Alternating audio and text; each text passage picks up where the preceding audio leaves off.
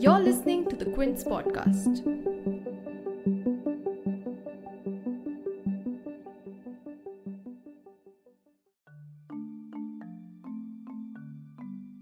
Following a trial which lasted almost two years and became one of India's most high profile cases arising out of the Me Too movement, a Delhi trial court on 17 February acquitted journalist Priya Ramani in the criminal defamation case filed against her by former Union Minister MJ Akbar. In the criminal defamation suit, Akbar had claimed that an article by Ramani written for Vogue in 2017 amid the Me Too movement and a subsequent tweet about him in 2018 when the movement was sweeping India caused damage to his stellar reputation.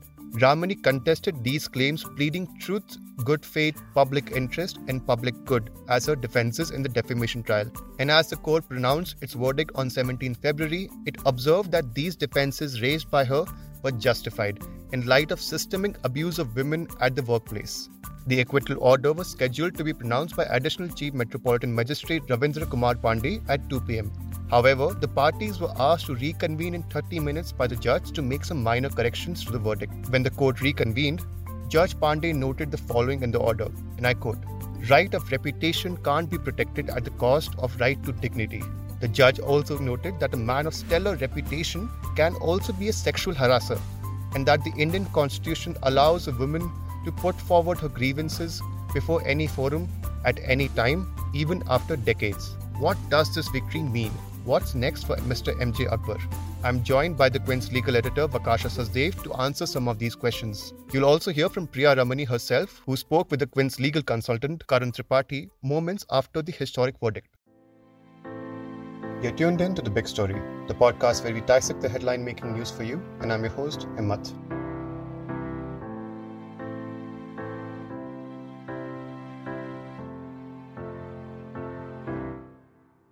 The official Twitter handle of Me Too movement in India celebrated the verdict on 17 February and wrote in a tweet, We won this. In a subsequent tweet, it added, No words right now, just tears, goosebumps, solidarity to all. We owe a depth of gratitude to the courage of Priya Ramani. Their words are echoed in a lot of other tweets by celebrities, journalists, and many others who joined in to celebrate the win. What was the mood at the court? Our legal consultant Karan Tripathi, who was present for the verdict at the Rouse Avenue District Court complex in Delhi, talks about it. At 2 o'clock, when the judge Ravindra Kumar Pandey arrived in court number 203, he took a roll call of both the parties, to which Ramani answered emphatically, Yes, I am here. At that moment, Judge informed everyone in that packed courtroom that he'll take 30 more minutes to pronounce the verdict as there are some minor corrections that need to be made. He asked everyone present to respect the decorum of the court when they, re- when they reassemble for the actual pronouncement. After 40 minutes, when the court reassembled, the roll call happened, and Ramani again replied with, Yes, I'm here, while Akbar, who entered the courtroom afterwards, did not respond. The judge chose to read out both the operative part of the judgment as well as the contentions of both the parties and his reasons for reaching the decision of acquittal. Throughout the pronouncement of the verdict, there was a pin drop silence with everyone respecting the decorum of the court. It was only after the judge finally said, Priya Ramani is hereby acquitted, that there was an elongated gasp in unison. A couple of people in the courtroom also ended up saying yes and thank you to the judge in excitement. However, the judge did not react and maintained a straight face. After coming out of the courtroom, there were laughs, applause, and chants of, Yes, we won. Ramani, who appeared after a brief interval of signing her bail bond, was smiling from ear to ear. She embraced all her friends and answered all the questions posed to her by various journalists present. Karan also spoke to Priya Ramani moments after the verdict. Here is a snippet of her interview. Court dates, coming from Bangalore to Delhi, staying with my girlfriends, losing my father-in-law. I wish he were here today to see this moment. And uh, I'm so happy. I, I feel this case was not about me. It was about what women have, what, what women experience at the workplace. My victory belongs to everyone who spoke up during the Me Too movement. To watch the rest of the interview, do check out the Quint YouTube page or the Quint website. Now, it all started in October 2017. in an article in Vogue about sexual predators at workplace written by Priya Ramani, where she described her own ordeal of being sexually harassed by a former boss in December of 1993. In her article titled To the Harvey Weinsteins of the World, Priya Ramani described her former boss as one of my professional heroes. A year later, in October 2018, when the Me Too movement finally caught up in India, Ramani alleged on Twitter that her former boss had in fact been Mr. MJ Akbar, who at that time was the Minister of State in the Prime Minister Narendra Modi's government. Subsequent to the tweet, MJ Akbar filed a defamation case and resigned from his post. The trial began in 2019. MJ Akbar's defense primarily rested on the fact that his reputation was tarnished and harmed by Priya Ramani's allegations and has caused him his stellar reputation. Senior advocate Rebecca John, who represented Priya Ramani, argued that due to previous allegations against him, including those made in public before Ramani's tweet and, and the facts known about his extramarital affairs with junior colleagues long before that, he could not claim to have suffered damage to his reputation because of Ramani's statements. In its verdict on 17 February, the court held content of Ramani's article in Vogue as defamatory in nature. However, it noted that MJ Akbar is not a man of stellar reputation and that women can't be punished for raising instances of sexual abuse by complaints claiming defamation. The court also took cognizance of the lack of Vishaka guidelines, which are the procedural guidelines for sexual harassment cases, at the time of the alleged harassment in December of 1993 and stated that women have the right to grievance even decades later. The court stated, and I quote, it cannot be ignored that most of the time the offense of sexual harassment and sexual abuse committed in the closed doors or privately, and that sometimes the victim herself does not understand what is happening to them or what is happening to them is wrong. And the court also cited Ramayan and Ramcharitmanas to highlight the importance given to dignity of women in our culture and spoke the following about women participation in the workforce, stating that the right of reputation can't be protected at the cost of right to dignity. The court further said, and I quote, the glass ceiling will not prevent the Indian women from their advancement in society if equal opportunities are given to them. Now, in terms of what's next for the case, the court did state that an appeal can be filed by the parties in, in case of any grievance. Here is Vakasha Sachdev, legal editor for the Quint, on what can be the next steps for Akbar's legal team, if any. So look, uh, I mean, there's always obviously a possibility for appeal in a case like this. Uh, you know, this is a trial court. There's the High Court. You can even go all the way up to the Supreme Court, right? Uh, to make an appeal uh, against a judgment like this. Now, in the meanwhile, of course, the question is, are there any real grounds for it? Now, Akbar may want to appeal it and say that, look, Ramani should actually be convicted. She was wrongly acquitted in this case. Uh, Ramani could potentially say that she wants to appeal certain findings, but that's unlikely to be here. The main possibility here is that Akbar decides to file an appeal. Now, why would he do that? And does the judgment offer him any grounds to do so? That's a slightly tricky thing because while this judgment is, is going to be lauded by many because of its observations about sexual harassment, the reasoning could definitely have been better. And I say this because there are some slight problems with it. Now, the, the, the main problem is that the judge accepts MJ Akbar's contention that the whole Vogue article written by uh, Priya Ramani applies to him and he said that he doesn't accept her defense that only the first four paragraphs of it do.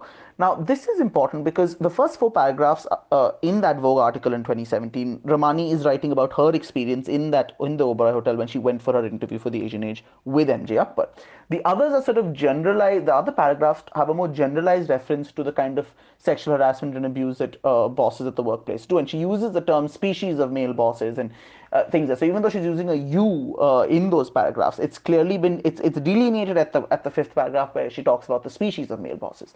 Now that's what most people who uh, will appreciate English writing will accept that. The judge hasn't hasn't done that here. Now that's a slightly tricky one because on the one hand. Um, and you know, it, it, it's clear that this wouldn't necessarily stand if it goes up on appeal to the High Court. Uh, because the High Court is likely to say, yes, you know, there is a clear break at paragraph 4. But if that's not done, um, then this actually gives a ground for MJ to potentially file an appeal because he says that look, Priya Ramani's defense of truth cannot apply to pa- paragraphs 5 onwards. It can only apply at best to paragraphs 1 to 4. And if that's the case, then he does then potentially, uh, you know, he, he's able to say that, that Priya Ramani's defense of truth does not apply.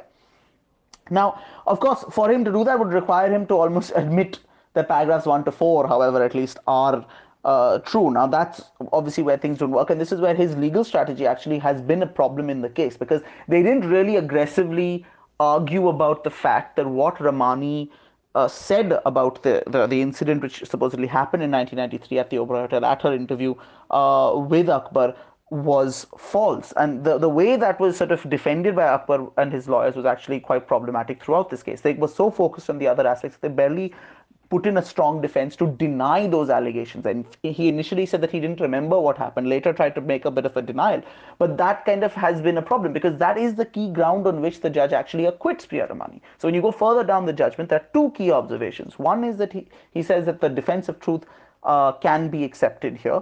And two, he says that uh, you know uh, Akbar did not have the stellar reputation he claims to have had because of the testimony given by Priya Ramani, because of the testimony given by Ghazala Wahab, and that's that's very very important because if that is the case, then um, you know you you are losing the ability uh, of Akbar to argue that he did not have a reputation for you know in terms of his, his relationships with women and particularly younger subordinates at the workplace. Now, the thing is that's the key grounds on which this acquittal has come and those are unlikely to necessarily change even on appeal to the High Court because the defense of truth and this issue of reputation were very, very strongly argued. Now, ideally, we could have seen some more reasoning by the court on this within its uh, within its judgment, um, but that's something which you know uh, is still likely to, to stand uh, scrutiny going forward.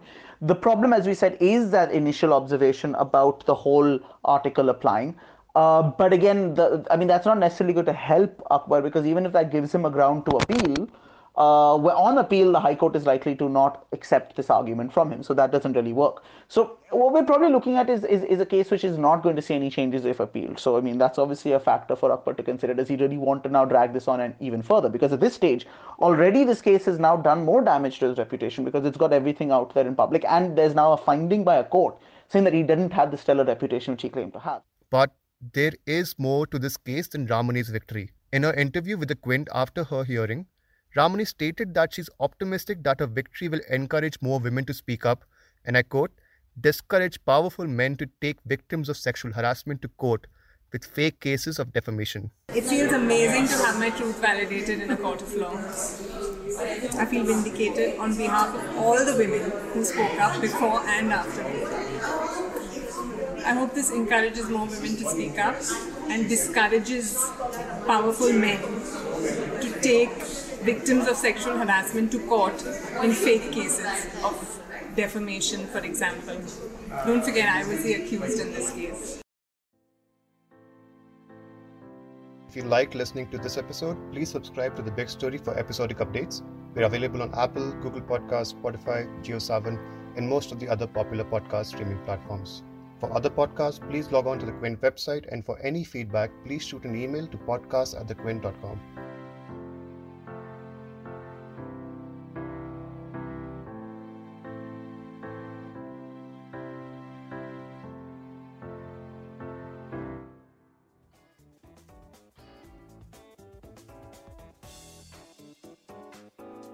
Thanks for listening. Log on to the Quint's website and check out our other podcasts